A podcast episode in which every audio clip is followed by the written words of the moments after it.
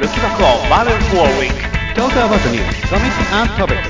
Which is Marvel Pickup Play.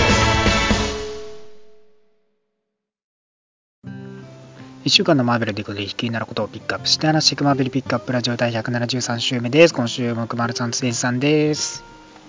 はーいお願いします。いや、先週はね、花粉がね、うん。ひどくて休んでしまいました。すいませんでした。ね皆さんどうですか？花粉、花粉どうですか？花粉どうですかってな。最近花粉どうですか？って。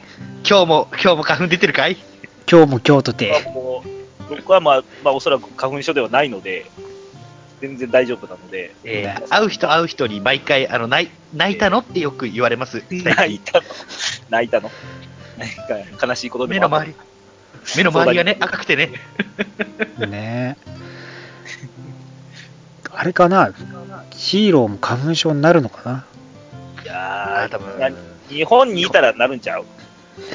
じゃあサンファイヤーもなってんのか？サンファイアか花粉するたびに燃えてるじゃんってるかもしれんね。ねえ燃え盛り方がやばそうだけど。はいそういう、だから、特殊能力系のヒーローって、無駄にムキムキやったりとかするから、あの、ああれじゃない？そういうなんか体勢とかも他も強いんじゃん。あ。なんかあんま病気になる感じないもんね。そうそうそう、なんか、あの、ななんかそんな、あれやんか、風邪ひいたりするイメージないやんか。そうね。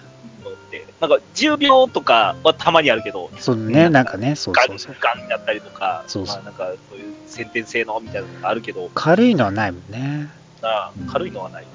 今日もなんか体調悪いね、なな。いいなないよな。ね。まあでもサンファイア花粉症になったら多分杉時とか燃やしまくりですよね。ねいや、それヴィランやからな、完全に。いや、でも賛同がね、得られそうな気がするけどね、日本だったら。やっぱあれだねいや。ー血清が欲しいね。あ、そうね。それで一番解決する早くね、血清をね、作り出してほしいですわ。いやでもできね、できれば超人結成で。うん。逆にもう今のコミックス市場やと、そういうのを結成を制限することによって儲ける、なんか裏で企業が出てきそうランだみたいな それはまあ感じになるねから、金持ちがみたいな感じでね、まあなるでしょうけどね。まあ、そんな中ね、ジェシカ・ジョーンズのシーズン2のネタバレ感想もやっていきますからね。はい。はいこちらもね、ジェシカどうなっているのかね、まだ見てない人は見てから聞いてください。ね。はい。ということで、最初のコーナーです。はい。The Biggie is Pickup News.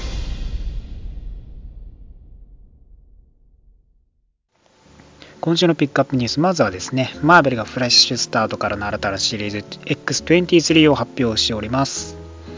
はい。はいはい。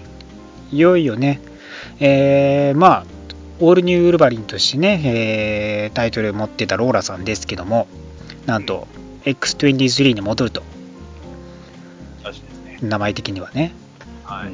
はい、ライターのマリコ・タマキとアーティストのジュアン・カバルによってですね、まあ、描かれていくんですけども、まあ、シリーズとしてはね、えーまあ、ローガンのクローンとしてね、武器、まあ、兵器としてね、まあ、作られてきたわけですけども、そんな中ね、家族を失ってみたいなね、感じがあって、で、まあ、最近としてはやっぱ、ローラのね、そのクローンのクローンのギャビーちゃんとかね、あとはペットのジョナサンとかとね、まあ、一緒にないる中で、まあ、そこのね、なんか変わった家族をね、まあ、ローラがね、どう関わっていっているのかっていうのが多分描かれていくようなストーリーになると。ね。はい。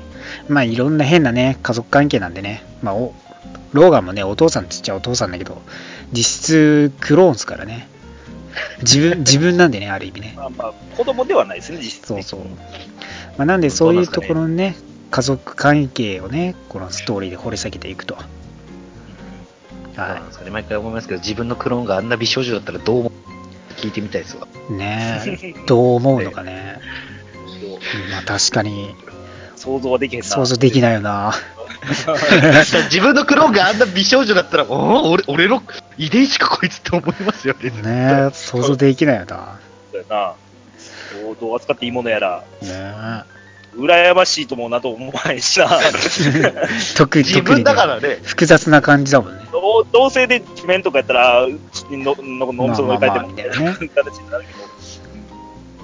まあね、ロナッキー・ローガンがね、今復活して、まあ、ウルヴァリンとして活躍してたローラがそれを、まあ、知ってなのか何なのかね、多分まあ、ウルヴァリンというコードネームは返上するっぽいのでね、はい。ま。あ、そこら辺も多分ローガンが絡んでくるのかなっていうところもありますけど。まあ今回ね X23 としてまたやっていきますんでね。ローラさんも注目して、えー7月発売予定なんでね。読んでみてください。はい。はい、えーそしてマーベルがハント・フォールバリンの後の新たなシリーズを予告しております。はい、はい。えーまあ、一連のね、えーシリーズとして、まあ、ウルヴァリン関係のね、えー復活したウルヴァリンに関するハント・フォー・ウルヴァリンのワンショットが発売されそして関連誌としてね4つのミニシリーズがね、えー発売されると。でその後にですね、まあ、5月にそのスピンオフタイトルがね4シリーズが発売されその後に何かしらのタイトルがまた発売されると、まあ、はい。それらがね全てつながっていると。はい、まあ、そこら辺がねまあ多分ローガンの単独誌じゃないのかなと思うんですけどねこの流れだと。そうですね。もう、じわじわとこの今、あれですけどね、ウルヴァリン熱っていうのがどんどんそうですね。はい。まあだからマーベルレガシーでね復活してで、はい。一応インフィニティカウントダウンプライムでねまあ現状ウルヴァリンの動向みたいな感じでね描かれてて。でまあ一応ウェアイルズウェアイズウルヴァリンでもねその各タイトルのクレジットシーンでウルヴァリンがねちょろっとだけ出演するみたいな感じでやってきてて、今度ねその復活の謎について迫るハント・フォー・ウルヴァリンになると。まあそこなんで多分ねウルヴァリンの新たなタイトルが来てオンゴーイングで来ると。んじゃないですかねまたあ新たな X メンのカラー、カラーシリーズが出るんじゃないですか。ええウルヴァリンのカラー何色？イエローか。レッドゴールドブルーがあるからはい。イエじゃあロー。X メングリーンですかねグリーン、グリーンも違うやろ。グリーンなのいや、ホワイトでしょ。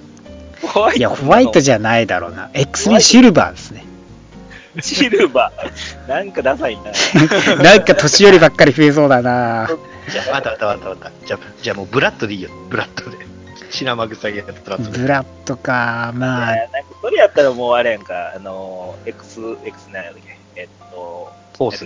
やってるやつ、今やってるやつ、あの、えー、セーパートゥースとかいる方、あウェポン X? あウェポン X、そっちの方に集約したらいい話になってくる、そうそうそうだからえじゃあうーん新たなタイトルメーカーローガン・ウルヴァリンかなローガンウル、まあまあ、そう、まあ、うん、だったやな。それが一番だと思う。なんか妥当な感じできそうな気がするんですけどねシンプルなねやっぱあとや大穴 X メンシルバーですねそうですね。ねシルバー。うん、シルバー。ねマグニートとプロフェッサー X とああ、そうですね。ね復活しました。はオールドワンローガンと。じゃあウルヴァリンズでねまたウルヴァリンズねなんか言い方よかしかない。ねはい。もう全全ウルヴァリン関係者を集めてねウルヴァリンズやればいいウルバリンバース、ウルバリンバースやるっちゃいます、また。ちょろちょっとしたウルヴァリンバースやったからだシークレットウォーズでいや、全世界のウルヴァリンが狙われているんだ。俺たちに力を貸せっつって。エグザイルスのやつもいるしな。あアニカートゥーンウルヴァリンね。ねまあね、どんなタイトルが待ち受けているのかね、ウルヴァリンもこうメインストリームに帰ってくると思いますから、ぜひ注目しておいてください。はい。えーそしてトニー・スターク・アイアンマンから登場する新たなアーマーが公開されております。はい。はい。まあ、9つね、新たなアーマーとして登場されてますけど、結構、まあ、ね、数十、数百みたいなね、あのアーマー登場するなんて言われてますから、まあ今回としては、まあ、早速9つのアーマーですけど、まあ、割とだから、なんですかね、すベースのアーマーがあって、それにこう、着脱していく感じなんですかね、追加で。なんかね、そのベースのアーマーが結構あって、それの上になんか、ねあ、つけたりみたいな、はい。まあ、なんか、海用のつけたりとかね、そんな感じだったんでね、だから多分、着脱式の追加アーマー的なのが多分、かなり増えるのかなって感じはありますね。まあ、分かる人いるか分からないかもしれない。ガンダム F90 ぐらいの感じです。わかりづらくね。F90。F あの、あの、すいません、はいません、あの、F90 がどれだけ、あの、認知度低いのかっていうのは思い知らされるんでやめましょう。いや、みんな知ってると思うけどもうちょっと違うと思うけどな。だから、あれでしょ？だからシーシードのさ、ストライクがなんか乾燥していく感じでしょ？な。あれ3種類そう、まあね。でもあれはエイジ、エイジの方が近いかもね。あどっちかっつったらね。まあ、エイジはまともに見たことないんですけど、そんなことはどうでもいいんだよ。まあね、トニー・スター・カイアンマンは6月よりね、発売されるんでね、まあ、復活してきたトニーがね、どんなアーマーを作っていくのか、ぜひ注目しておいてください。はい。はい。はい、えーそしてチップズ・ダースキーがマーベルと独占契約を結んでおります。はい。はい、はいえー現在ね、ピーター・パーカー・ザ・スペクタクラー・スパイダーマンとマーベル 2-in-1 を担当しているライターのチップズ・ダースキーですけども、えー今回マーベルと独占契約を結んだと発表されておりますと。はい。はいまあ、なんで、マーベル入りはい。マーベル傘下に入ると、はいえーマーベルと一緒にいることに興奮していると、えーこの契約は私がやりたいことは何でもできることを意味し私は誰も止められないって、えーこれは素晴らしいことだ。とね。言ってますから。まあその記念としてね、えーピーター・パーカーがスペクタクラー・スパイダーマンアニュアルと、えーマーベルツーインワンのアニュアルがね発売されるということなんでね。まあぜひねチップ・ズダースキーがね描いている2つのシリーズぜひ読んでみてください。はい。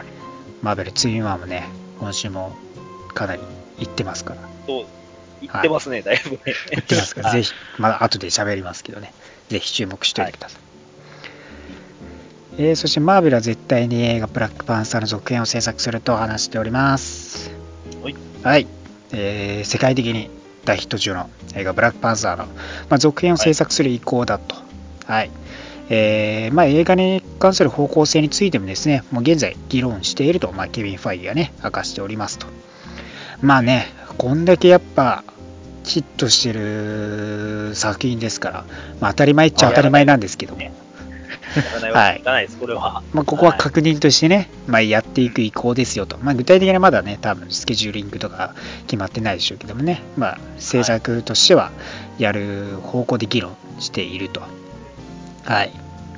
まあ、これね、まあ、やるっていう以外はね、もちろんこの現代委員会ではね、語れるわけがないんでないんでね、まあ、それ以上のことは話せない、話さないですけど、まあ、ライアン・クーグラーがね、今回監督務めてましたけども、再度ね、起用することにも関心があるみたいなことを話してますんで、まあ、またね、新たなね、こう、現在のね、なんか世界を反映したようなね、作品が生まれるかもしれませんし、またブラックパンサー以上にね、いや売れる、可能、ヒットする可能性もありますからね。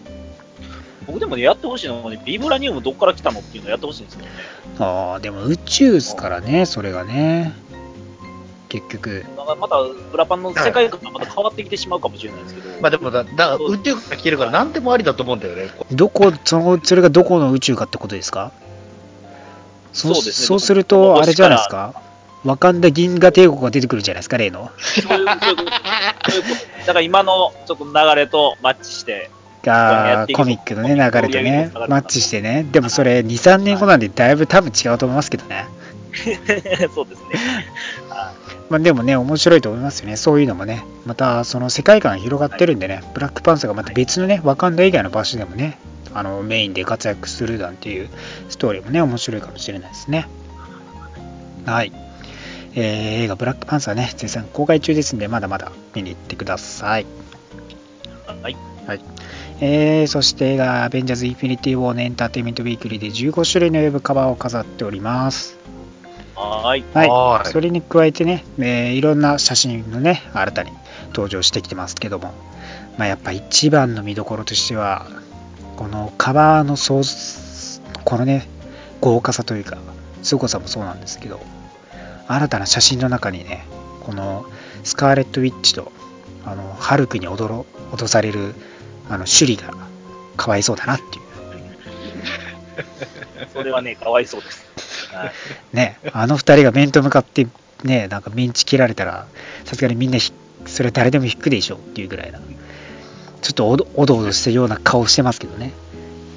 まあ、あの、物理最強と魔術最強ですからね。ね。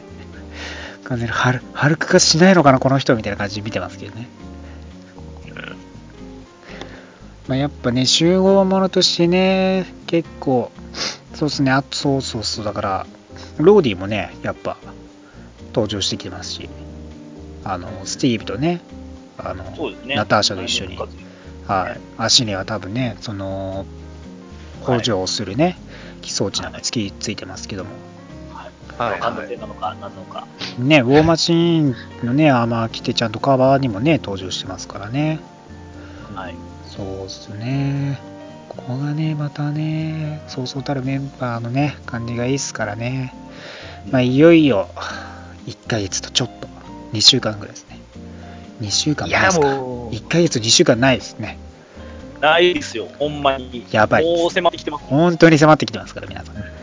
ぜひ見見る映画多くてね、最近、ほんまに。ちょっとね、今月から来月にかけて多くなってきますんでね、またね。マジでお金飛びますからはいね。ね、インフィニティ・ウォーに関してはね、もうほんまに複数回見ると絶対に決まってる映画なんで、あもうす特にこの映画ね、散々して頑張ってください。はい、はい。そうですね。ね。毎週なんか、得点つくぐらいの感じの 情報でやってほしいぐらいの感じなんではい。もういろんな形でいろんなね、見に行ってほしいんですけど、まだね、こう、まだ第2弾のトレーラーが来ずに、おね、映画公開が迎えそうですけどもね、あのー。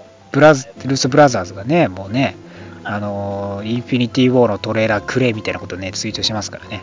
そうですね。ね。ぜひね、早きくね。こんだけね、予告を出されるのも MCU の中でも珍しいですからね。はい前に、そういえば、あれですからね、なんか、あの、一回初めのトレーラーの前に、なんか素人が、あの、言ってましたからね、YouTuber かなんかが、くれくれ言って、流しましたからね。なんか、なんかあったね。えー、もう俺たちは我慢の限界だって言ってね。ね、結構だからそうね、最初のやつも遅かったですからね。はい。はいぜひね、4月でもね、やっぱりそ27日に。んだけ、はい、隠したいものいっぱいあるんで、そうですね。に、ね、当日感動したい、はい。そういうネタバレの部分をね、極力控えようっていう公式からのメッセージだと思う。はい。ね、アベンジャーズ・インフィニティ・ウォー4月27日より公開予定なので、ぜひ見に行ってください。はい。はいはい。ということで、今週のピックアップニュースは以上になります。ありがとうございます。ありがとうございます。Next to. さあ、今週の先生プールの気になるトピックスは何でしょうか？はい、えー今週のセントピの方なんですけども、はいえー先日、えー翻訳されました、えーまあ、スパイダー、まあ、スパイダーグエンの2巻、えースパイダーグエン、えーグレイターパワーの方の紹介をしていきたいと思います。はーい。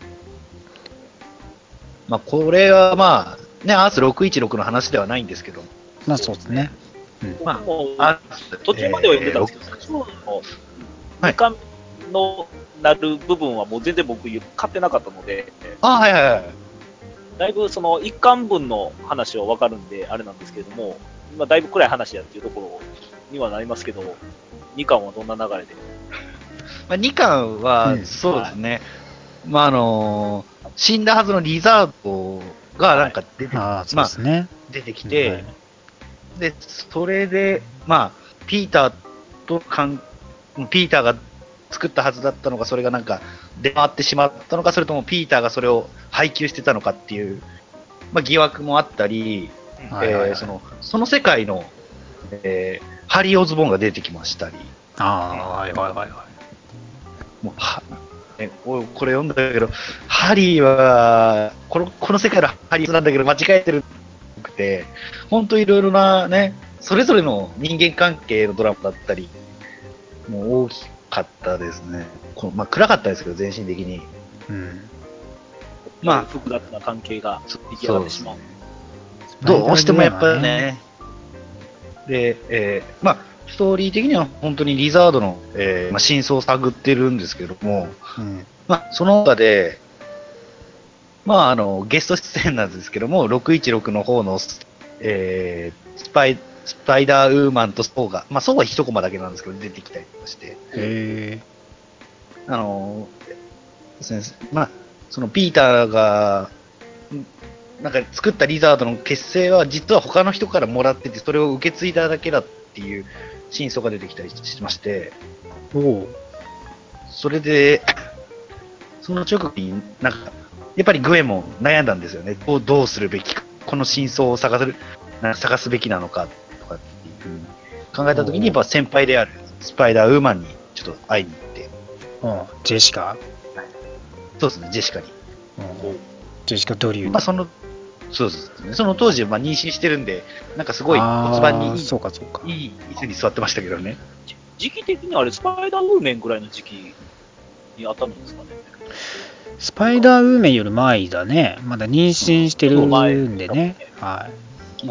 そこの会話で、あの、私次元の門くぐるけど、この世界じゃ大丈夫？ああ、うん、この世界じゃ日常的よ、みたいな感じな、すっげえ面白い。まあ、まあ、割とよくあるみたいなね。あ、よくある、よくある、みたいな。次元感度はね。え ーそれもどうかと思うけど。そうだねそこからハリー、ハリーがね、帰ってきてハリーとの再会するんですけどもその、ハリーとピーター、ハリーって、その、この世界だと、すごいいじめられてたんですよ。お。で、それで、えーグエンが助けて、それで、まあ、ピーターとも友達になって、っていう感じだったんですけど、まあ、やっぱりその彼にとってもそのリザード事件がとても大きくてその、うんまあハリピーターがリザードとは知らず、まあ、スパイダー・グエンが殺したと勘違いしてそうですよね。ね。うんそこで、あのーまあ、いろいろあり、その最終的には戦うことになるんですよ。そのハリー VS グエンっていうのが。ああそそそれがね、悲しいんですよ。どっちもピーターのことを思って戦ってるんですよ。うんうんうんなんか親友の敵だと思ってるし、そうね、お互いにね。そうお互いがもう、グエンはもうその話を聞いてほしいから、うかつに攻撃できないしっていう。はいはいはい。ジレンマありますよね。そういうね。大体ハリーの役回りってそういう役だよね。そうよね。ね正体は明かせないのよ。そうそうそう。どの世界行ってもハリーはそうなの。あの、あの一番厄介なのはシールド、シールドで一時期エージェントを務めたんで、そこで訓練積んでる かなり手強くなっちゃってるのね。やばいな。はい。そうですね、あの、ゴブリンになりながらあのシールドのギやってるみたいな強いですよ。ああ、ね。まあ、そこでもいろいろありまして、まあ、その世界のキャプテンアメリカとかも出てきましたり。うんうんで、そこでまあ、知っちゃうんですよね。最終的にはグエンの正体を。うん。おう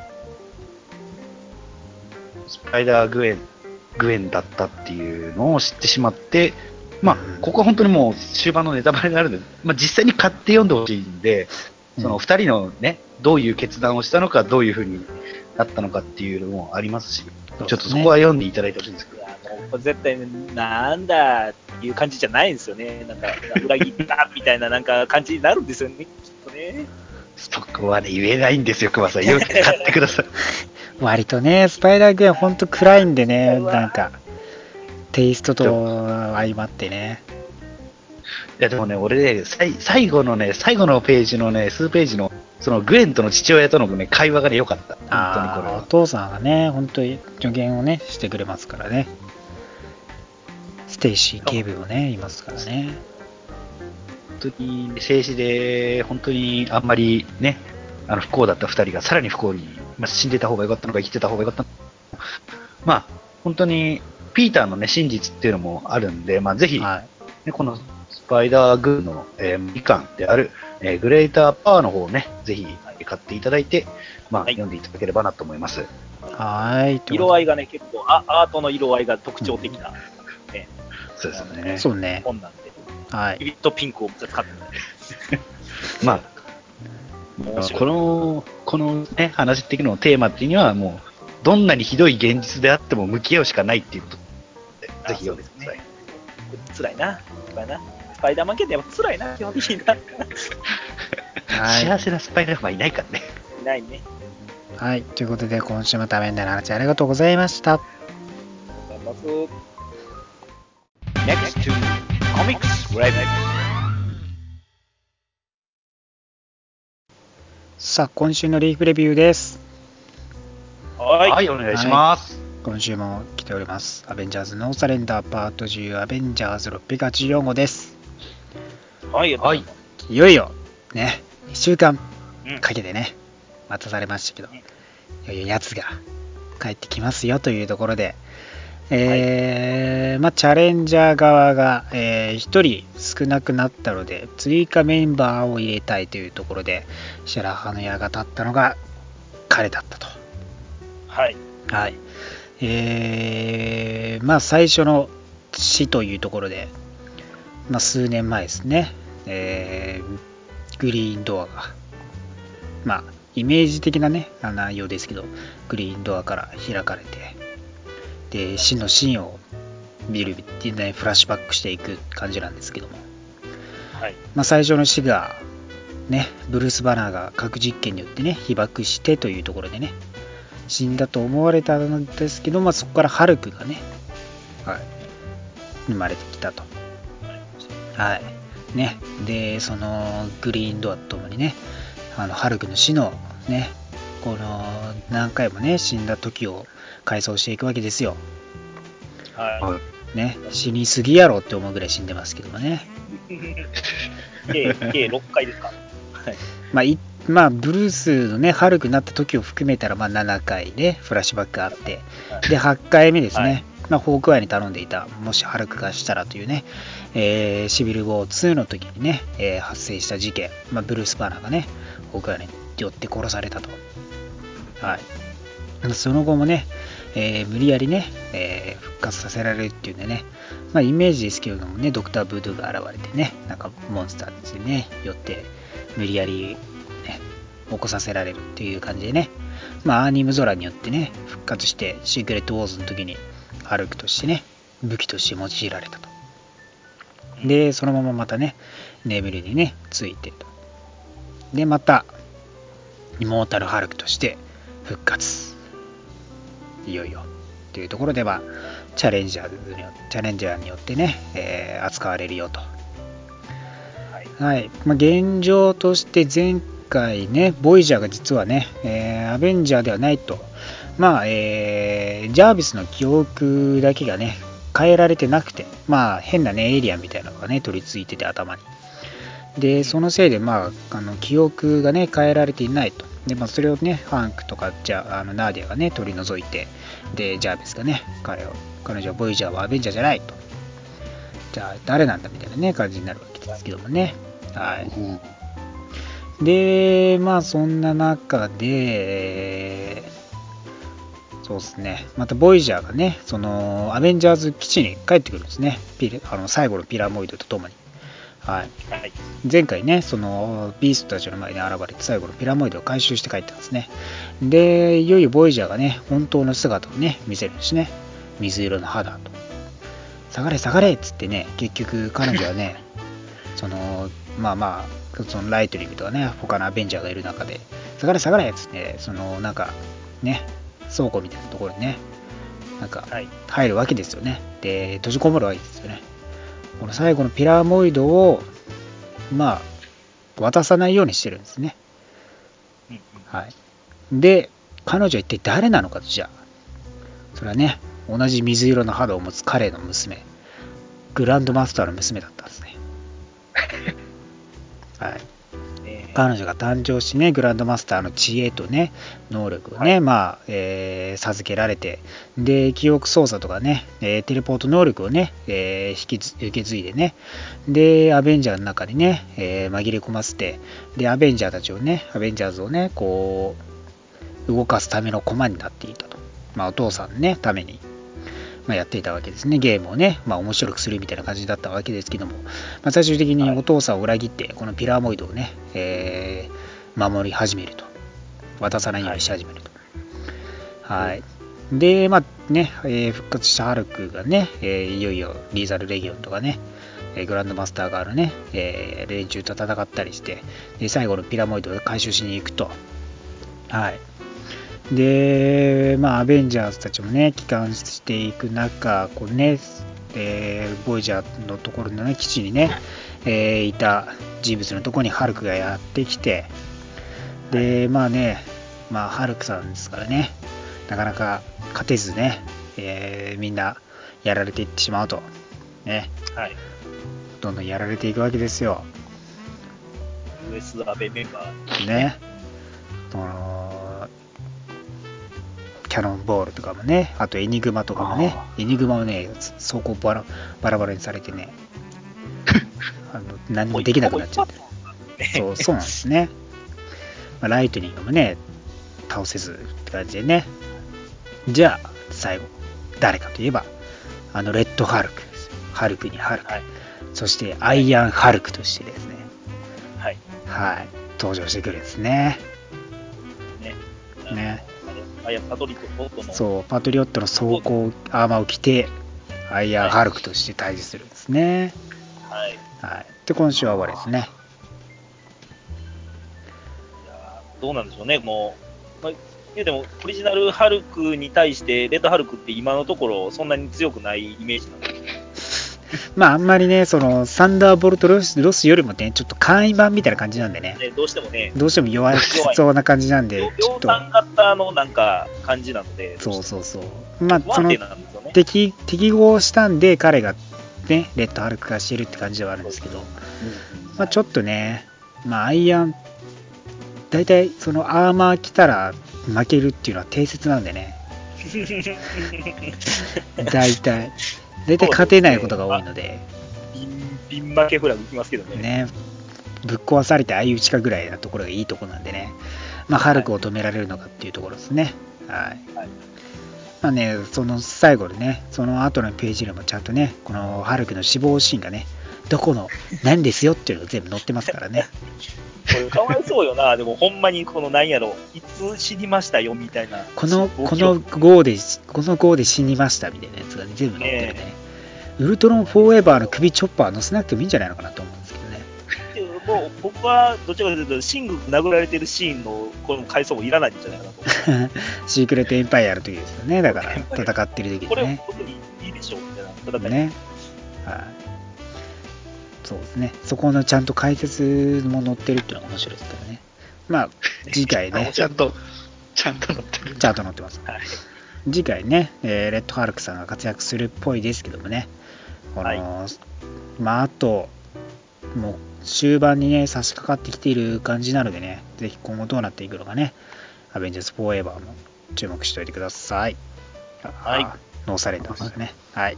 フォーエバーちゃうんですかウルトロン・フォーエバーに引っ張られましたね、今。だからあのその死亡シーンの一つがね、ね死亡死亡シーンが強かった。はい。えー、そして、マーベル 2-in-1 4号ですね。はい。はい。えーえ、はい。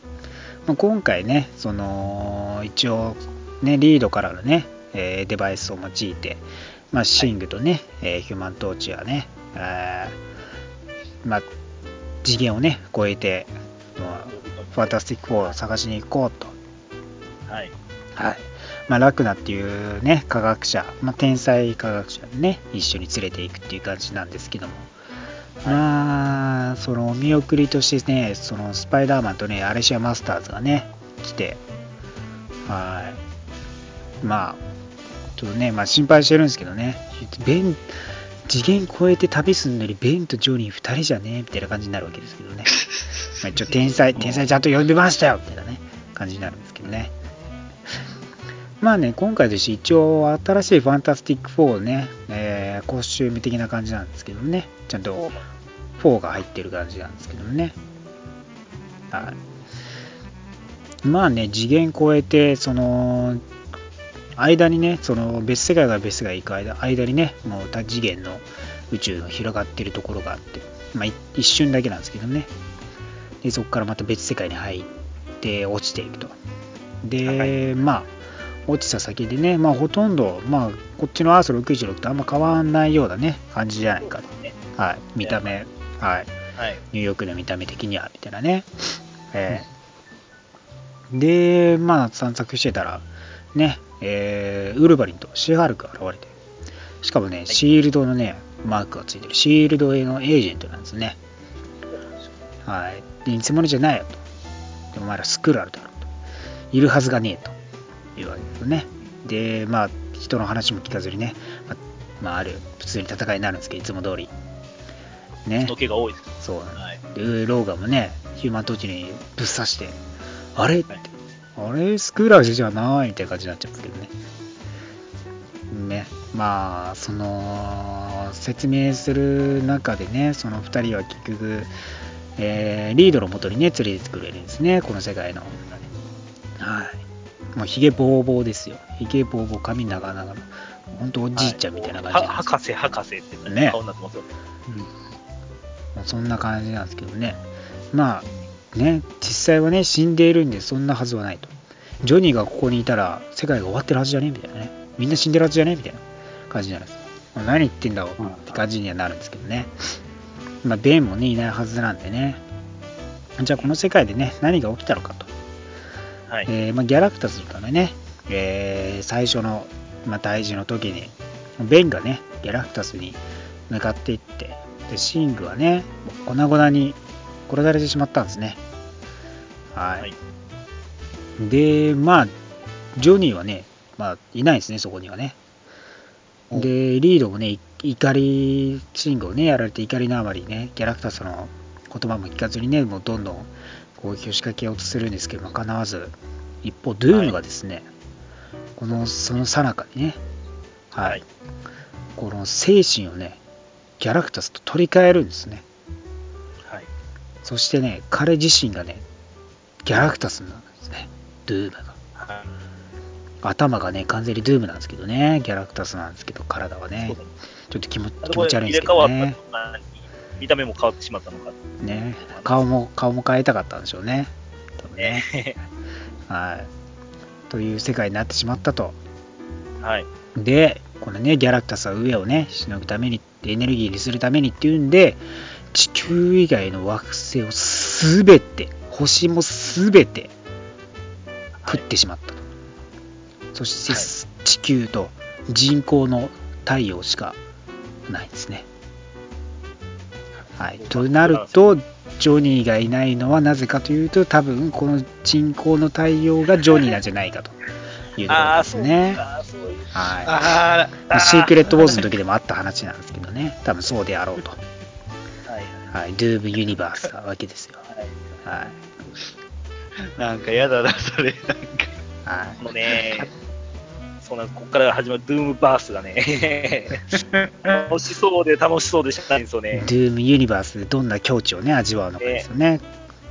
本当にね再びドゥームが支配した世界が見えると。そうなんです。ギャラクタス・ドゥームがね、どんな対決を見せるのか。ね、はい本当にこの先にね、見つけられるのかですけどね、えー、アースロイ・グチョロ君がね、リードたちをね、はい。厄介ごとにクリップ飛んでるしか見えないですよね。ね変なところに首突っ込んじゃったみたいな感じですからね。ねまあ、これね、続きもぜひね、読んでって、ファンタスティック4の復活をね、祈っていってください。はい。はい。そして、今週から始まっております、ニューミュータンズ・デッド・ソウルズ1号ですね。はい。はい。で、まあね、えーニューミュータンズとも呼べないであろう人々の集まりなんですけど、はい。あんまりね、ニューミュータンス感もないですけどね。ニュー、ニューかもね。あある意味ニューかもしれないけどね。まあそんなね、えーニューミュータンスですけども、まあ、今回としては、あのハリケーンによってね、人々、多くの人が死亡してしまってね、そこで、まあ、遺体がね、並べられてるわけですよ。はい。で、そんな中ね、あれ動いた。遺体が動いたって感じで、あれ生きているのかなと思ったらね、えーその人が襲われてしまうと。はい。まあ一方ね、ニューミュータンツ、奇抜なメンツたちはね、そのハリケーンのね、あのー後のね、えー見てるわけですよね。その残骸というか、ね、生存者がいないかっていうのをね、まあ探していると。で、はい人を助けたりね、している中、突然ね、襲われるわけですね、死んだ遺体から。はい。で、マジックさんがね、一気に首チョッパすると。はい。はい。ね、もうね、生死の確認とかどうでもいいっす。とりあえず後ろ取られたら首取るみたいなぐらいのレベルですけど。これね、ほんま怖いですよね。これね、誰だみたいな感じだとどうするんだって話 ね。まあ、感じてるんでしょうけどね。多分ね。まあね普通人間じゃないっていうのね。で、まあ、そんな中でね、えーまあ、暴動が起きてね、その、暴動とね、遭遇してしまって、まあ、そのね、人間じゃない人たちもいるっていうんでね、荒れちゃってるんですね、この住人たちが。で、まあ、一応ね、生きてる人間だっていうのを確認できてね、あの、一応こう、戦いはね、収まるんですけども、まあ、みんな大変な状況なわけですよね。ゾンビばっかり現れて。で、大量のゾンビがいるというところでね、ニューミタツ、ね、行くぞというところでね、あの、スーツ、ね、どうやったのか知らないですけど、スーツアップしてね、はい一気に X メンコスチューム、まあ、ニューミュータツのコスチュームになってね、まこれ何なんですか？何の技術なんですかね？これね。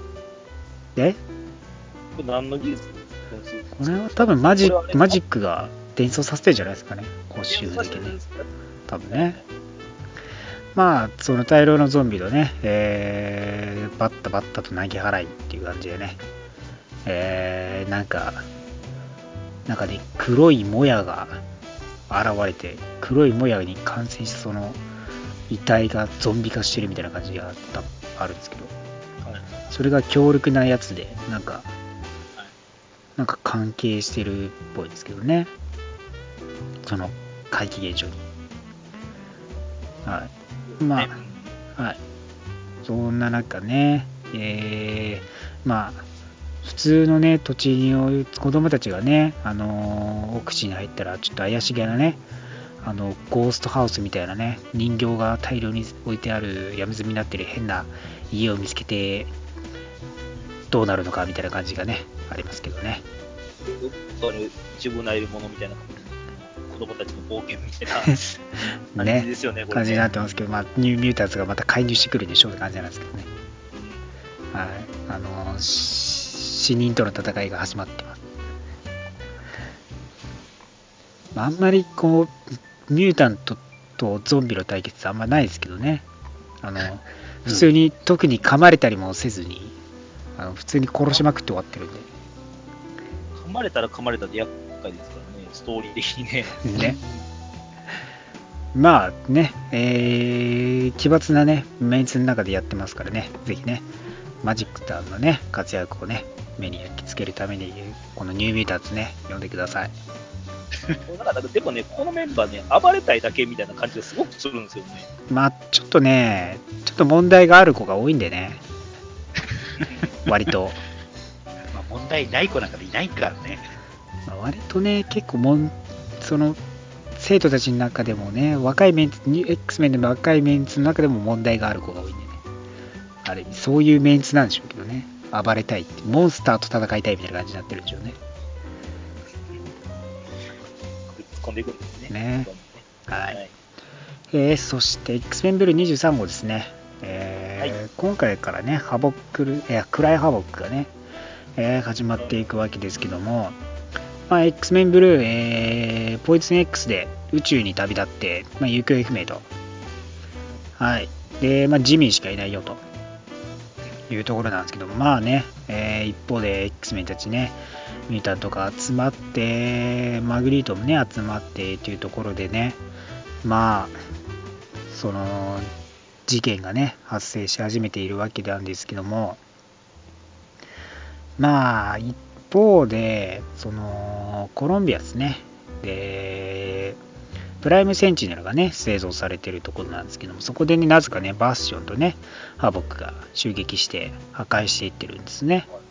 はい。はいまあ、なんで、なぜかっていうところはあるんですけどね、まあ、ハボックさんがね、なんかね、ついに本当に頭いっちゃったのかなっていう感じはするんですけどね。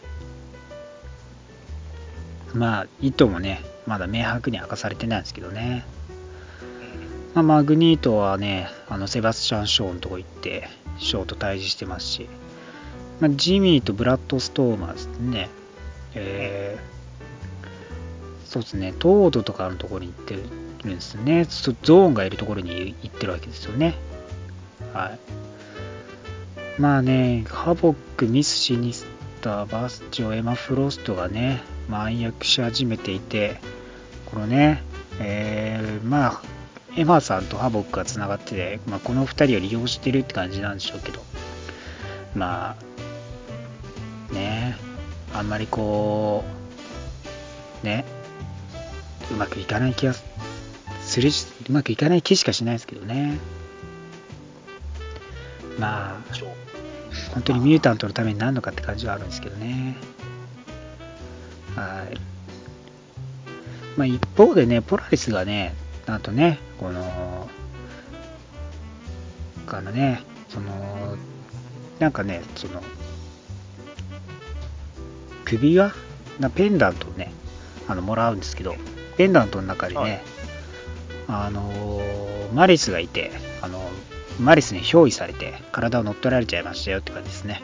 おおあの昔のキャラクターなんですけどマリスはねあのマロ元マローダーズメンバーで、まあ、中にマリあの、ね、昔にもねポラリスに憑依してねあの操ってたことがある人物で憑依系のねやつでねでまたそいつが現れてポラリスの体が乗っ取られたみたいな感じでねやってます。同じことやってる同じことやってます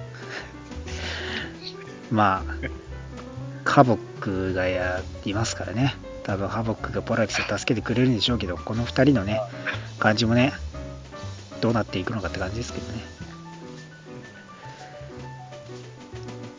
はい。まあそれ以外のねあのーオリジナルのね X メンメビア以外のねキャラクターたちでまた新たなチームでね、えー進んでいくっぽいのでねぜひそこら辺もね注目して X メンブルー読んどいてください。はい。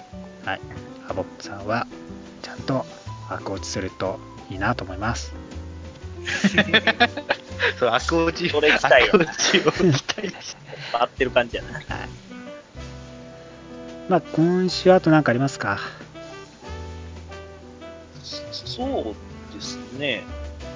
ファルコンを買ってみたんですよ僕。お今週は。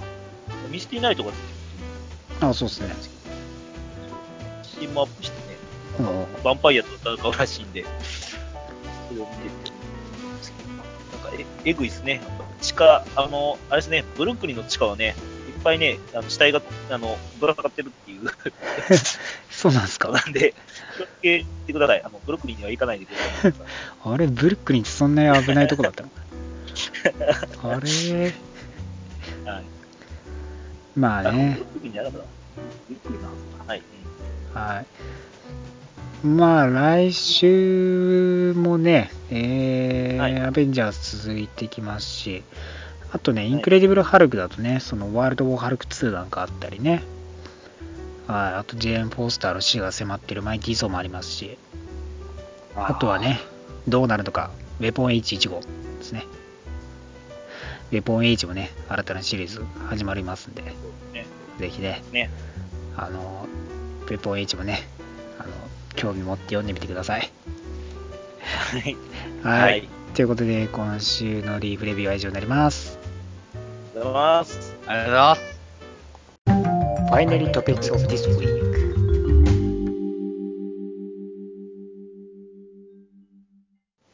さあ、今週の話題はドラマジェシカ・ジョーンズシーズン2のネタバレ感想です。はーい。はい。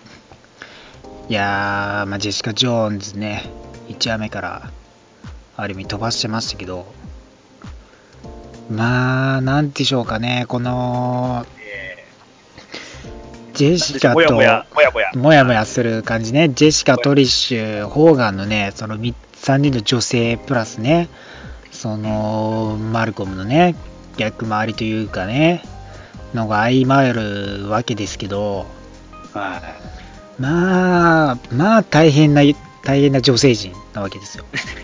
女性陣が本当に大変なわけで、こう3月の、えー8日ですか、はい。で、まあ、公開されて、まあ、それが国際女性デーなわけですよね。で、はい。まあ、ある意味はい、戦う女性たちのね、ドラマとして、こう、その日にね、公開、いつもね、ネットフリだったら金曜日だったんですけどね、その日木曜日でね、公開されたんですけども、まあ、まあ大変な苦労を抱えている人々、女性陣、まあ、おのおのにね、苦労を抱えているわけじゃないですか。はい。はい。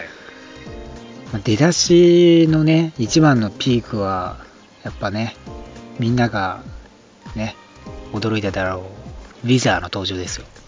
そうですね。いや、まさかね、いや、あんね、びっくりしたのがね、僕のツイートでね、ウィザーのね、能力とか、オリジンっていうところを書いたツイートを、だいぶ前にしたんですよ。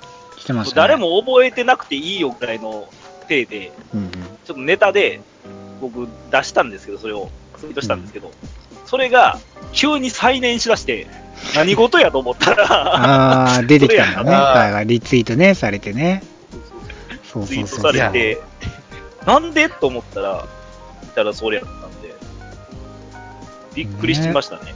あのあの、あの走り方が可愛かったです。とこと可愛い。とあれね、な、なぜか異様に可愛い、なんか逆に変にチープにした走り方させてますからね、あれね。そうですね。まあ言ったら、なんか、もうほんまにちょい役ではあるんですけども、そうそうそうそう。なんでしょう、その、おっちゃん、おっちゃんって言っていいのかあれですけど、おっちゃんですかね、ままあ、が、あね。早い能力を手に入れてしまったと。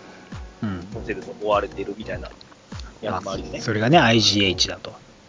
そうですね。で、まあ、ジェシカの力も IGH が変わってるっていうのがね、まあ、その前のシーズンでもね、いろいろと、ジェシカのね、力のね、元改造されたっていうところにね、話がね、まあ、ちょいちょい出てはいたんですけど、そこまではね、掘り下げてなくて、で、まあ、今シーズンで、そのオリジン、ね、力を手に入れたところのね、ストーリーがメインとして描かれてたわけですけども、まあ、そのウィザーがね、走り方が、ね、エフェクトとかも全てがチープにさせて、そうなんです。あ能力出たなと思ったら、もう次の瞬間死にましたからね。シュリシュリシュリシュリ、シュリシュリシュリシュリって言ってたうわ。追いかけたー死んだーぐらいの感じでしたね。ね。かわいそうに。もうかわいそうでね、本当に。あの、俺そのままなんか、ストーリーだいぶ先まで関わってくるかなと思ったんですけど、うん。すぐ死にましたね。ね。いや、でも関わっていっちゃ関わ関わってるじゃん、関わっていますけど、まあまあ、もう、もうまあ後半、後半名前すら出てないじゃないですか。まあロ、ロバート・コールマンね。まあねはいまあだから結局このマングースのね、そのコミックだとマングースの力で、マングースの力っていうか、結成結成、まあ、ちあ、血かマングー、血を輸血されて、はい違う、コブラに噛まれて、コブラに相対するといえば、マングースと。。そうそう。マングースの、ゆその、け結成を打つことによって。おお父さんが土地狂って、そうマングース土の血を地狂って。そうあれね、あのおお、お母さんが、お母さんがなんかどっかの民族の人で、その、なんか民間療法みたいな感じのやつを試したんです。うん病院連れてけよっていう感じなんですけど、そうそうそうそう。まあ時間なかったんで時間なくてね、そう。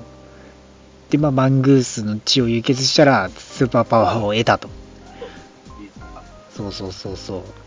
あの人はあのゴールデンエイジレベルですよね、あの人。そうそうそうそう、だいぶ昔のキャラクターで、だって、クイックシルバーとスカーレット・ウィッチを一方的に俺の子供だって思ってたら、おかしい人ですからね。ああ、そういう人なんですね。そういうおかしい人なんで。はいねえ、あだから、クイックシルバーとスカーレット・ウィッチもいろいろ大変ですよ。あ親、私が親だ、私が親だっていうやつばっかりで。いい加減しろ、お前らみたいな感じでしょうけどね、向こう。からしたら。う。ですまあそんなウィザーがね、現れて IGH との関連性があってねっていうんでね。まあ、そこで、まあ事故で結局またそのジェシカの周りではよく殺人が起きると、殺人っていう。か人の死がね、起きると、まあ事故死的なね、感じではあって、で、まあ、そのね、放棄された建物でね、最後ね、その、実験されてたことを思い出すわけですよね、そこでね。はい。はいね。まあ、ホーガン、一方でホーガンもね、ジェリー・ホーガンも結構なんかね、そう、自分の会社が、ね、その、のなんか追い出されそうになってて、まあ、なんかだから、ちょっとね、病気みたいな感じの兆候が見えて、早死にする病気なんですよね。そうね、それを見てしまったその部下たちが、あのーこの会社にそその状態でいられて、精神的にも来る病気なので、そうそうそうそう。もらっておこうっていうので、追い出しにかかるんですけど、私はまだ仕事がしたいと。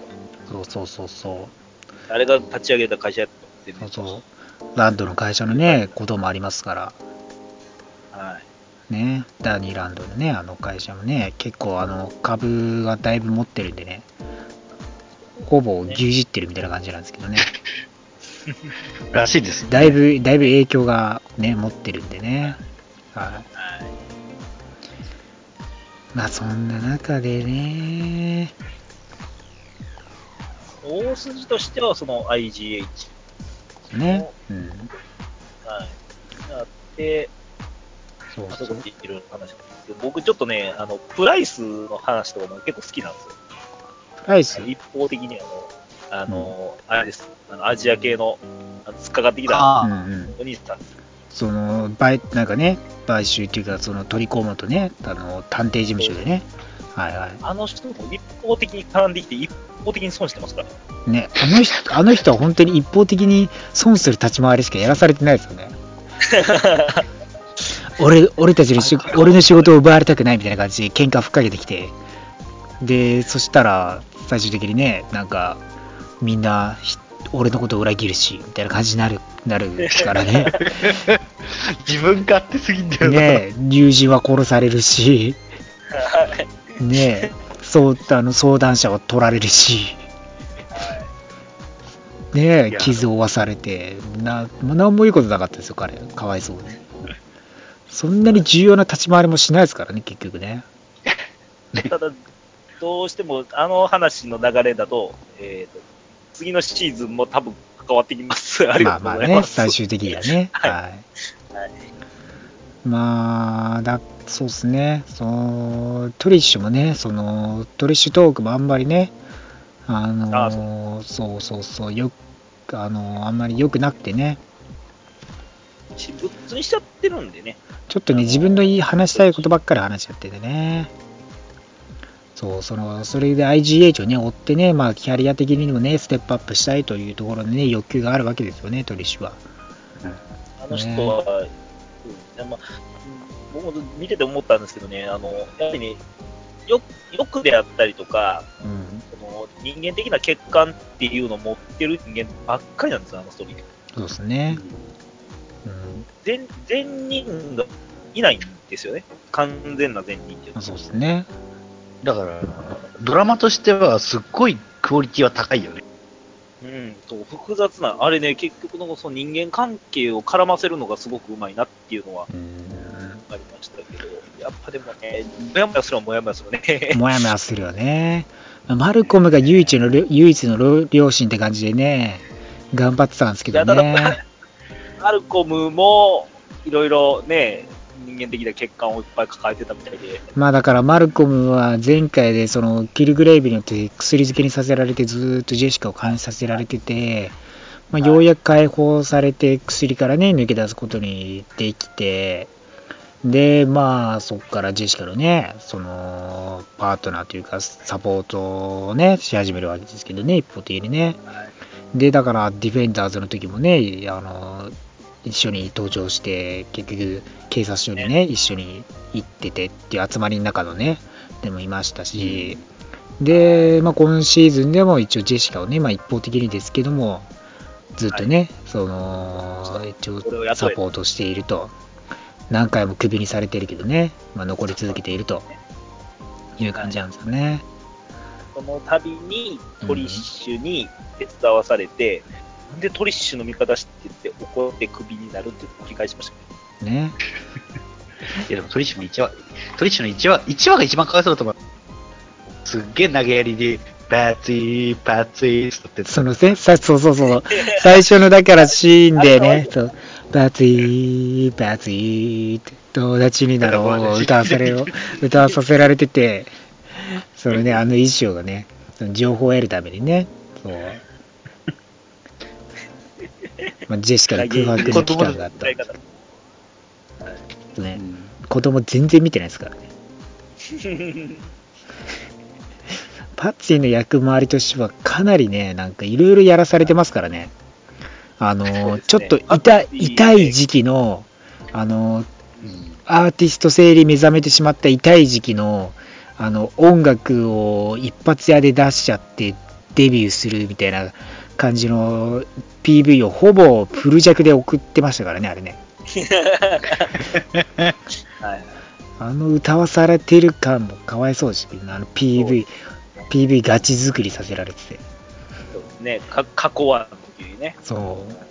あの過去はの話も結構面白かったですよ。ね、痛い時の感じね。まあだからあそこもかなりね、今とリンクさせてるようなところがあってね。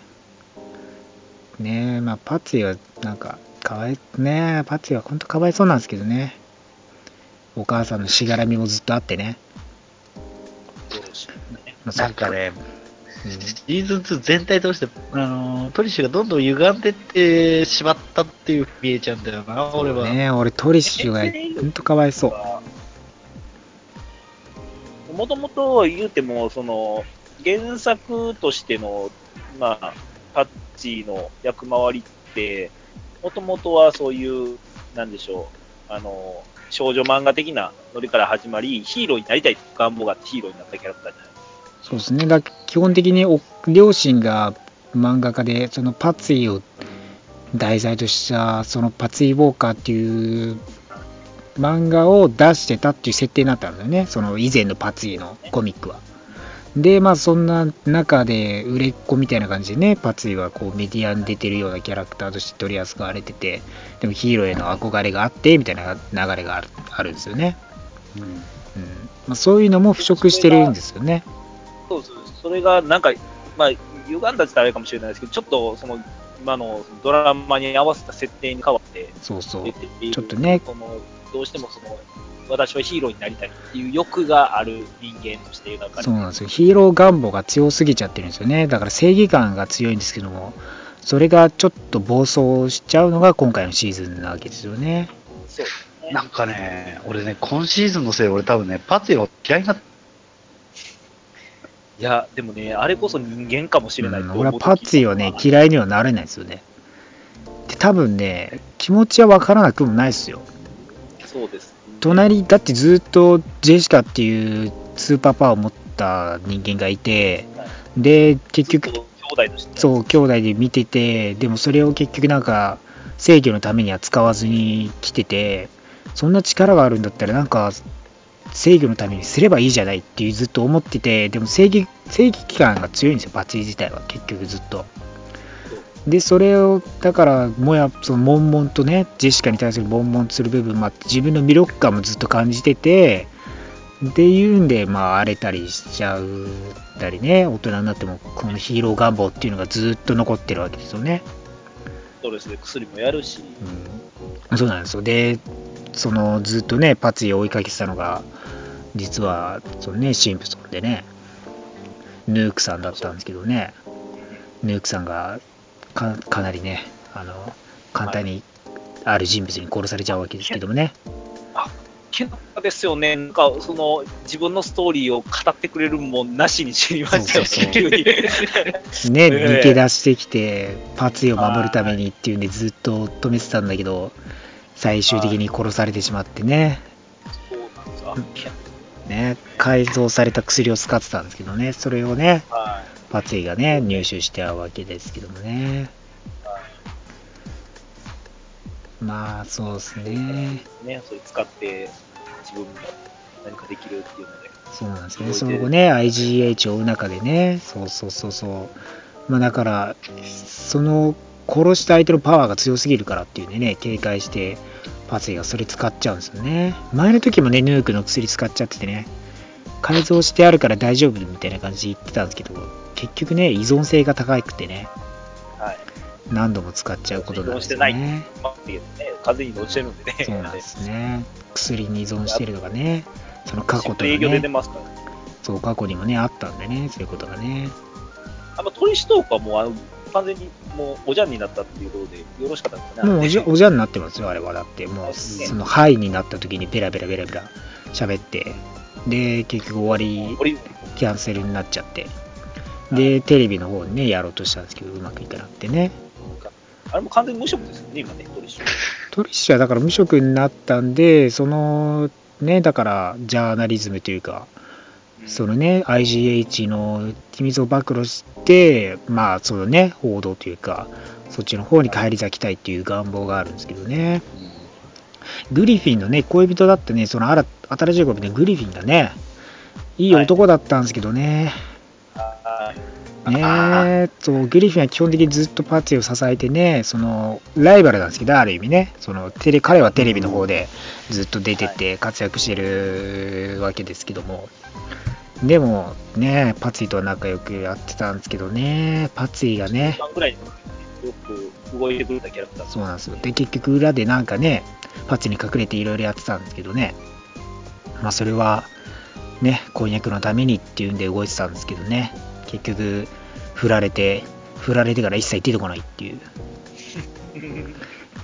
そうですね。彼には一冊に勝手になってもらって、結局、振られたっていうシーンもなく、あの、マガジンの、その、マガジンのカバーで見せてましたからね、破局っていうのはね、かわいそうに。ね。いい男だったんですけどね。ねねうん。そうっすね。ッシュに関しては、もう最終、ここまで話してもいいのかどうかわかんないですけど、やっぱり、その、どうヘルキットになるかっていう流れですよね。まあ、だからま、あその、依存してね、薬で依存してて、で、まあ、はい。その後、IGH の黒幕として、まあ、今回のストーリーは結局、巨悪っていう巨悪がね、なくてね、ないんですよね。そう、メインヴィランっていうところがなくて、正直、その純粋悪がいなくて、で、結局、その、まあ、そう、だから、あの、IGH もほとんどね、もう、あの、終わっ、まあ、ほとんどね、もう潰れたというかね、解散状態で、で、カール博士がね、マリウスがお母さん、そのね、今日なぞるね、人物として登場した女性、超の超人的なね、パワーを持つ女性と一緒にいて、で、まあ、結局彼がジェシカ・ジョーンズの力をね、使っていたと。で、まあ、非合法なんですけども、まあ、人をね、その瀕死の状態の人を助けるために、まあ、その実験というかね、科学の作り、化学療法で、まあ、その負荷としてね、その超パワーが発生していたわけですよね。はい。まあ、ジェシカ・ジョーンズの、ジェシカの方が、まあ、結局、その、軽、あの、軽症ですぐ治せて、まあ、そんなに副作用もなく、っていうのがね、あったんですけども。成功した例なんですよね。そうなんですよね。うんで、でそうなんですよ。お母さんも実は生き延びてて、で、お母さんも結局、その重症度が高くて、ほぼこうね、遺伝子が書き換えられて、で、見た目も変わっちゃって、精神的にも不安定になってしまったと。めちゃくちゃ不安定でしたね。はねい。ね。まあ、そんなアリサね、が、まあ、まあ、メインヴィランって言っちゃメインヴィランな感じではあるんですけどね。でも結局彼女は、そうなんですよね。母親として振る舞いたいという、っていう、そういう願いがね。母親としての役目をね、果たしたいっていうんで。全然、悪じゃないんですよね。そうなんですよね。起伏が激しくなってしまって、それも治療のせいでね、起伏が激しくなってしまって、で、結局、ジェシカのね、ために、こう、殺してて、まあ、看護師とかもね、殺してて、ねえ、そこがまたね、かわいそうなんですけどね。なんていうかもなんう。なんかね、なんかどんどんね、ジェシカ、この後どんどん一人になっちゃうんじゃないかな。怖いんだよ。うんこれなんでね、MCU のドラマに出てくるね、お父さんとかお母さんって暴走しがちなんね。まあだから、ほぼほぼ暴走してますよね、お父さんお母さんで出たらね。まあだから喜劇的な両親の失い方をすると、ヒーローっていうのは生まれるんですよね、そうですね。結局は。まあ、だからそ悪い。れを敵として認識しつつ、どんどんお母さんとして認識していくジェシカの心の中に。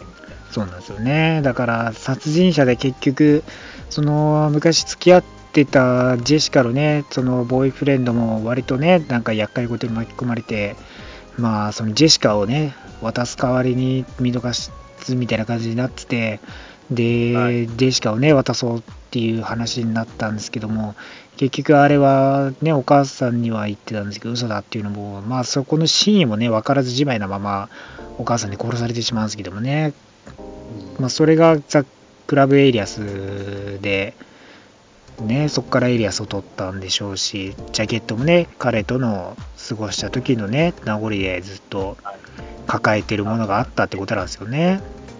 だって、あ最終、ジェシカが見えてないところでクズやったんですけどね。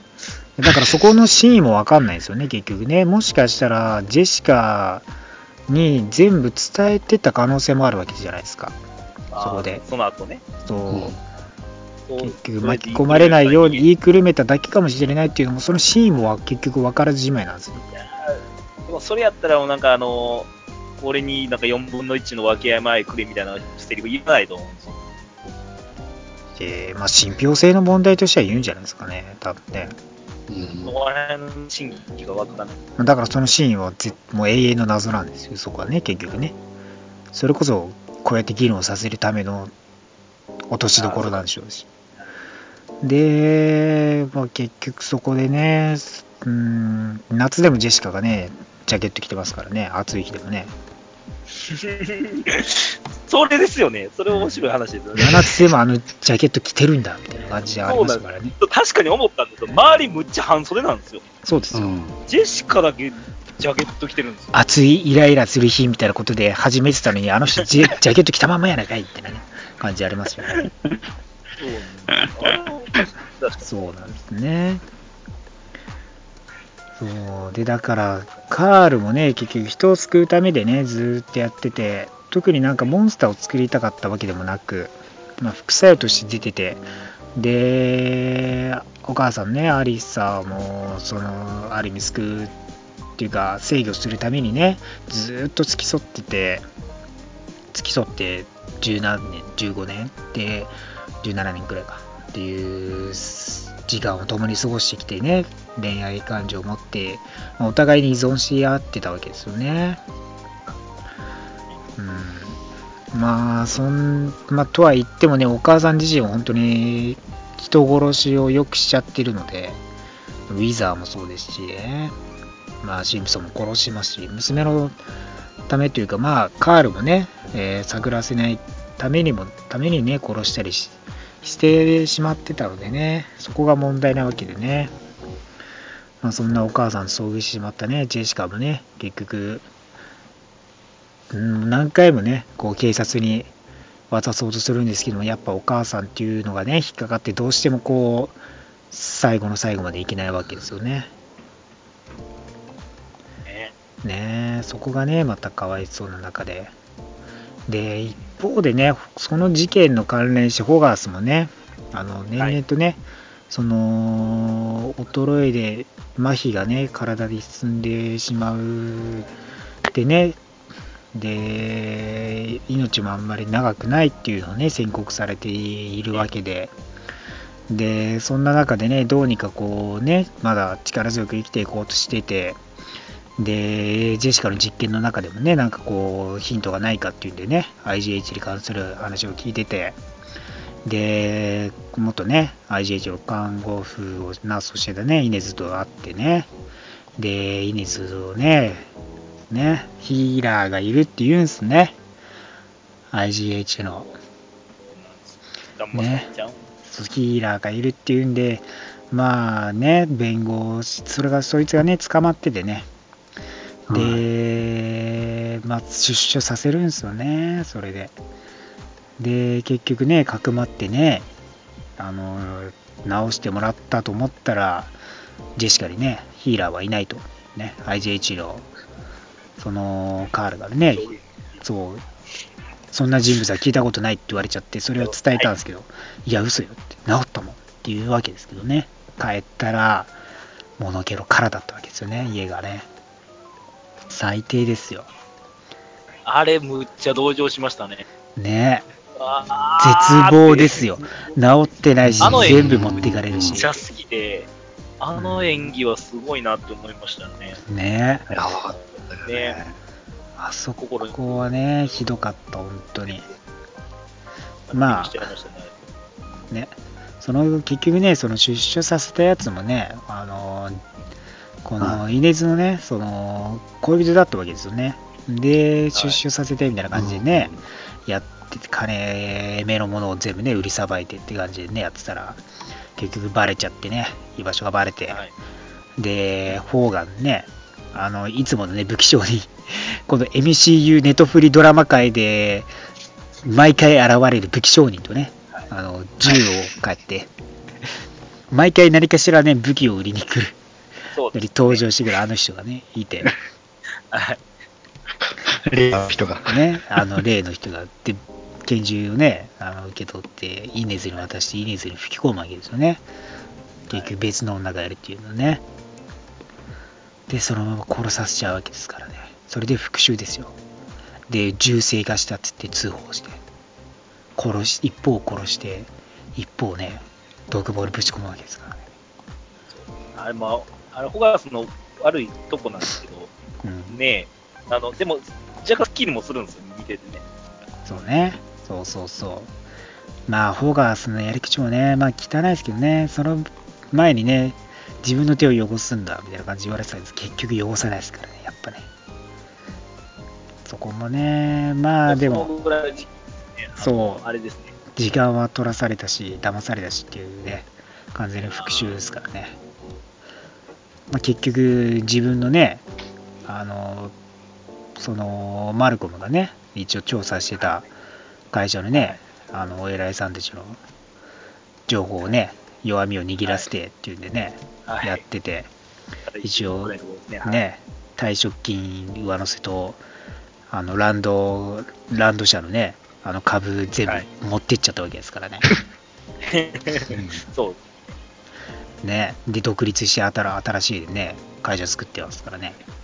はい。そこでだから、ね、あのープライスと、ね、あの、マルコムがね、ジェシカとか離れて、プライスの方に行って、結局、ホーガンの元に行って、なんですか？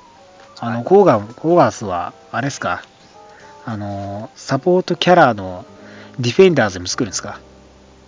かもしれないですね。フォギー、マルコムあと、あとは誰ですかね、あとは、まあ、丸丸め込むかもしれないですね、またね。ねあいろんなキャラクター、あとミスティーナイトとかも取り込むんですかね。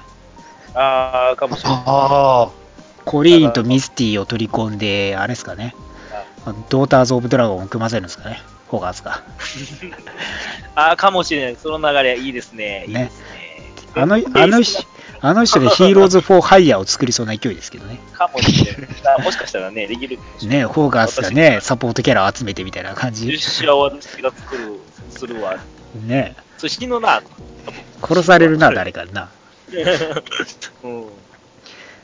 ね、まあでもそんな中でね、ジェシカお母さんと逃亡生活入っちゃうしね。はい。トリッシュはだからカールをね、あのー誘拐して力を得ようとするわけですよね。まあ、マルコムもね、そのだからトリッシュのこと好きでね、で、トリッシュの言うこと聞いてね、その薬ね、あのパワーアップする薬をね、あのつけ使っちゃってね、で、はい結局ね、またその依存のね、感じにね、戻されそうになるんでね、相当お怒りになったでしょうけどね。そうですね。ダメなやつこれダメなやつだっつってね、走っていっちゃいましたからね。めっちゃ走ってましたからね。ねあれ何やったあの後全然描かれてるんですけど。あの後家族のも。元帰ったって言ってましたけどね、どうなんですかね。一応、一応もう、もう二度と戻らないっていう意思表示を待たせたんですかね。高ぶってる力をもうなんとか発散しようと頑張った。マルコムも割とだから寂しがり屋でね、依存してるんですよね、人にね。誰かといない女性と誰かといないとっていう感じになってるんですよね。出会い系アプリしまくっててね。出会い系がね。誰出会い系がね名前すら覚えてないからショックでね。そう。相手の名前すら覚えてないからね。はい常になんかお女をね、いいそう部屋に招いてました。寂しがりなんですよね、結局ね。誰かといないと。可愛らしいところ感じあるんですよねまあ、いっぱいあるんですよ。可愛らしいし、その努力家やし、そうそうそうそ体う。鍛えてて、その、なんやろ、なんかとか、体力面でも多分役に立とうと頑張ったところもありますし、そうそうそうそいろいろあるんですけど、う。ねまあ、ジェシカすぐなんか気に入った男と寝ようとしますからね。そ、そこら辺でいいケツしてんな、姉ちゃんって言われたら、速攻でやってました。あああれあひどかったねあれはひどい、確かに。あれひ、あれひどかった。でも自分がいけないからって途中でやめさせましたからね。そうそう。これじゃ、これじゃダメだみたいな感じになって。あれは確かにひどい。ねあれはひああねで、ジェシカもな、ほんとかわいそうだったからね。真実を知らされて、お母さんが、ね、また警察も殺しちゃうし、ね、追われる身になっちゃうし、ね。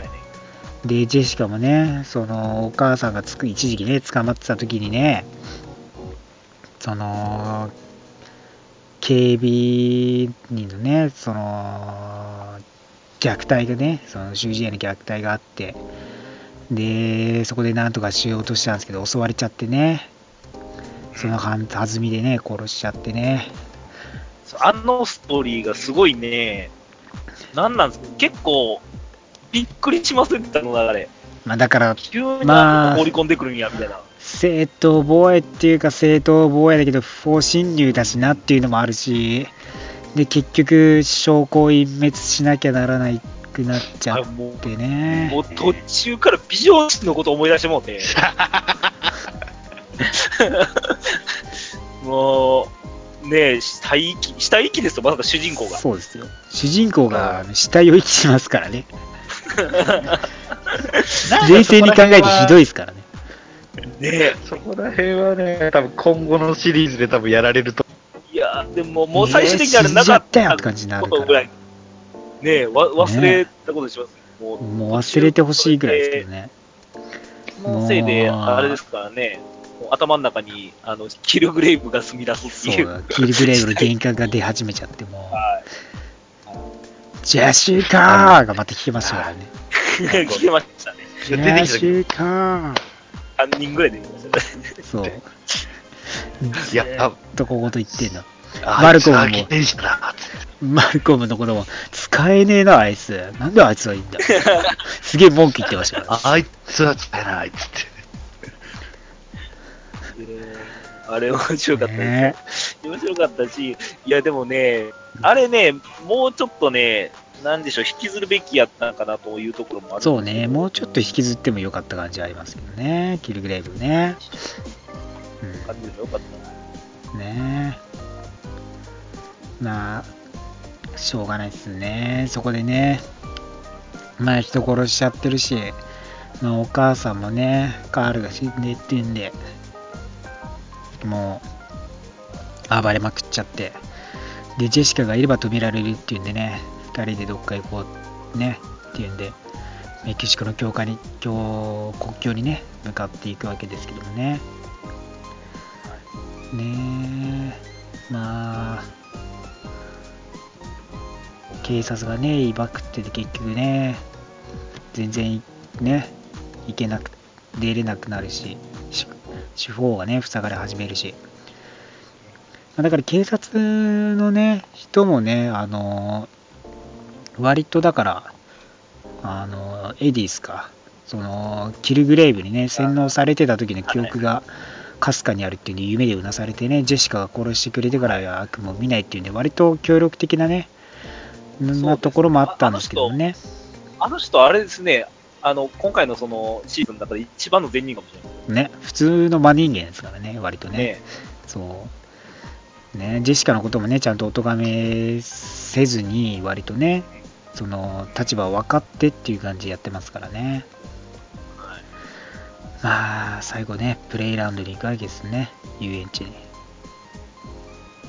あそこのシーンはね、俺てっきりあそこで母親と対決、するのかと思ったんですけどね、最後はね。で、まあ。なんでしょうね、ま、前の、あの、西ちゃんも遊園地やったし、なんか遊園地なんかあるのかなってしまいましたね。ね。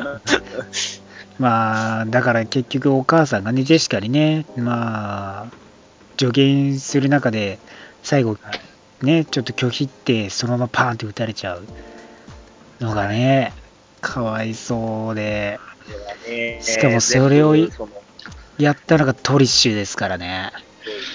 あれやばかあれ、てこいつてめえと思いながら俺、あれやばかったっすよね。なんだろうね、やっぱり、暴走した結果なんかね、正義う感が。ん、まあ正義感が暴走なんですよね。だから間、の話をトリッシュは知らないんで、そう、ジェシカはアリサといてっていう流れがあって、で、お母さんとしてのね、思いとか、その、自分がいれば止められるみたいな感じもあって、で、人をね、救出したりしてて、2人でいれば大丈夫なんじゃないかみたいな希望が見え始めてたりもした時で、でもトリッシュは完全に悪だと思ってるんで、アリサのことはもう、人殺しの。っていうところがあって、で、ジェシカを助けなきゃいけないっていうんで、トリッシュは、もう、言う、もう、躊躇なく殺しちゃうわけですよね。まあ、それも本当正義感の暴走ではあるし、うん危ういですよ、トリッシュの存在っていうのはかなり危ういです。本当危ういんですよ。一方的な正義感なんでね。結局ジェな、ジェシカに対しても自分ができない正義、だから限界をややれっていう、ある意味、それも、なんですかね、正義感の暴走ですよね。本人の意思も関係なく。そううですね。んなんだろう。で、あのー最後の二人が会話してるところあったじゃん。はい、はい。はい。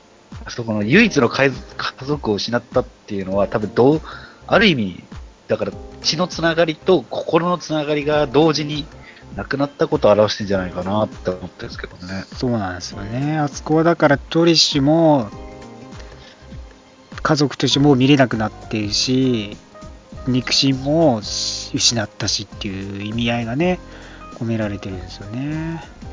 マルコもいなくなったんで、完全に彼女がもうそうなんですよね。孤立してしまってるんですよ。また、また初めの状態に戻ってしそうまって、なんですよね。初めのひどい状態に戻っちゃってるんですよね。なんかで見たなと思ったら、デアデビルシーズン2と同じ状況だったんですよね。ああ、そっか、最後、最後一人になるそう。ママットも一人になって、マットはね、はいそのあ自分でね、正体明かしに行きましたけど、まあジェシカは正体明かす相手もいなくて、ねえ、本当に一人になっちゃいましたからね。ね、もうあとはもうルークゲージに抱かれに行くぐらいしか想像できないですよね。ねえ、そんなことするめめしい女性ではないのでね。うん。なあ、だから、本当に何もなくなっちゃったっていう感じなんですよね。いやー、辛いストーリーですね。ねえ。確かに。なんかだから、うん、一つ面白かったのが、その警察に捕まってる時に、あれですよね、はいチーム組むの好きだろみたいなこと言われてましたよね、君たち。君たちチーム組むの好きだろみたいな感じで言ってましたよね。立ちって誰やねんって感じですけどね。完全にあの、ディフェンダーズのことを指してるんでしょうけどね。そうですね。うん、あれ面白かったですけどね。あとねラ、ラフトの存在が、あ、そう出そうそうそう、そうねラ。フトって普通にもう認知されてるところなんですね、きっとね。まあ、だから、噂では出てるんですけど、まあ、ある意味有名になっちゃったでしょうね。超人をねね、その、収監する牢獄刑務所としてね。かなりね、シビルウォーの部分もね、ちゃんと引っ張ってきてるっていうんでね、そうそう。ラフトも出てましたね。ねまあ、言葉だけなんであれですけどね、ラフトに音が連れてくって言ってました。さすがにね、あの、あの CG を使えないですからね、ドラマでは。そうですね。そうそう。これねシーズン3になったらどうなるでしょうね、ほんまにね。もうあれ、下手したらヴィヴィランがパッチの可能性もあるんでね。最終的にね、ヘルキャットと戦いそうな気がするんですけどね。私私は正しいことやったのよって。あなたにできないことってあもう、確かにシーズン3になったらもう完全なトルシュの暴走を見れる可能性がそうすご。くする。ヘルキャットとして最初は負けやってたんだけど、それが本当に暴走し始めるみたいな感じになりそうで怖いですよね。そうですね、ほんまにね。そエルキャットヒーローでやってほしいんですけどね。う。ね、さすがにね。キャッキャウフフしながら女子女子集めて女子トークしてほしいんですけどね。ああ、いいね。ね、前のヘルパツイウォーカー AK ヘルキャットの時のようにね。そうですね。あんな明るい感じは一切ないですけどね、ドラマだと。暗い完話全にあの、ね。完全にもう、なんか役やっちゃい、役やっちゃうか、暴走しちゃうかの、どっちかですよ。えー、まあだから、結構ひどいですよね、そう考えたらね。そうです、職失って、死にそうになって、まあ能力は得ましたけどね。まあ過去に例えば、あれじゃない、公約の時に、あの、あそうそうそうそうそうそう、ねそのね、今で言う、なんか MeToo のね、話ともつながるところでね、と話もあってね、役やった話もあるし、そうそう、依存症になってて。やろうとしてた時もあるし、そうそいろいろなんか、パッチー、まあ、シーズン1では語られてなかった、そのパッチーの闇がすごくう、ね、本当に、うん。そのえースターになるためのねよね、感じの闇がね、やってましたね。現実にも起こり得ることですからね、本当ね。いやーどうなんでしょうね、芸能界のことは分かんないですけど、ねやっぱや、その、いよくね、やっぱ枕営業とかっていうのもね、言われるじゃないですか。ないないことにね、ね。で、やっぱ薬に手出しちゃうとかもね、あるじゃないですかね。やっぱそういうのもやっぱねね、不足してる感じでしょうね。ね、ジェシカは、ね、すなんか愛する人をことごとく殺されていってますからね。やっぱ死なない人物が必要なんでしょうね、彼女にはね。死なね、死なない、絶対的に信用できるね、そうそう、信用できて死なない人が必要なんですけどね。まあ、シーズン3どうなっていくのかですね。はい、ヘルキャット。ヘルキャットやっぱ見たいんでね、続きやってもらわないと。はい。ただ今、今のところ、フィールドキャットはディラー扱いになってしまいそうなんで、ちょちょっとね、ちょっと怪しいんですね。はいあのー何かのきっかけでね、あの、仲直りしてくれればなと。ねほ本当にヘルになってるんでね。まあ、シーズン3やる前にディ、ディフェンダーズのシーズン2があるかもですね。まあそうですね。まあのま他のだ発表されてないだけでとね。あかもしんないですけどね。まあまだわかんないですからね。やるかは。ね。正直なところ。まあデアデビルのこともありますからね。まあまだ、今後ね、えージェシカ・ジョーンズシーズン2やりましたけどもね、また6月にはね、えールーク・ケージシーズン2も来ますんでね、ぜひそっちもね、見て、ね、楽しんでください。ははい。はい。ということで、今週何か言い残したことございますか？ああ、そうですね。ホワイトデーやったんで、おうスパイダーマンのクッキー作りました。おうみんなに配ったんですか？仕事場のみんなに配って。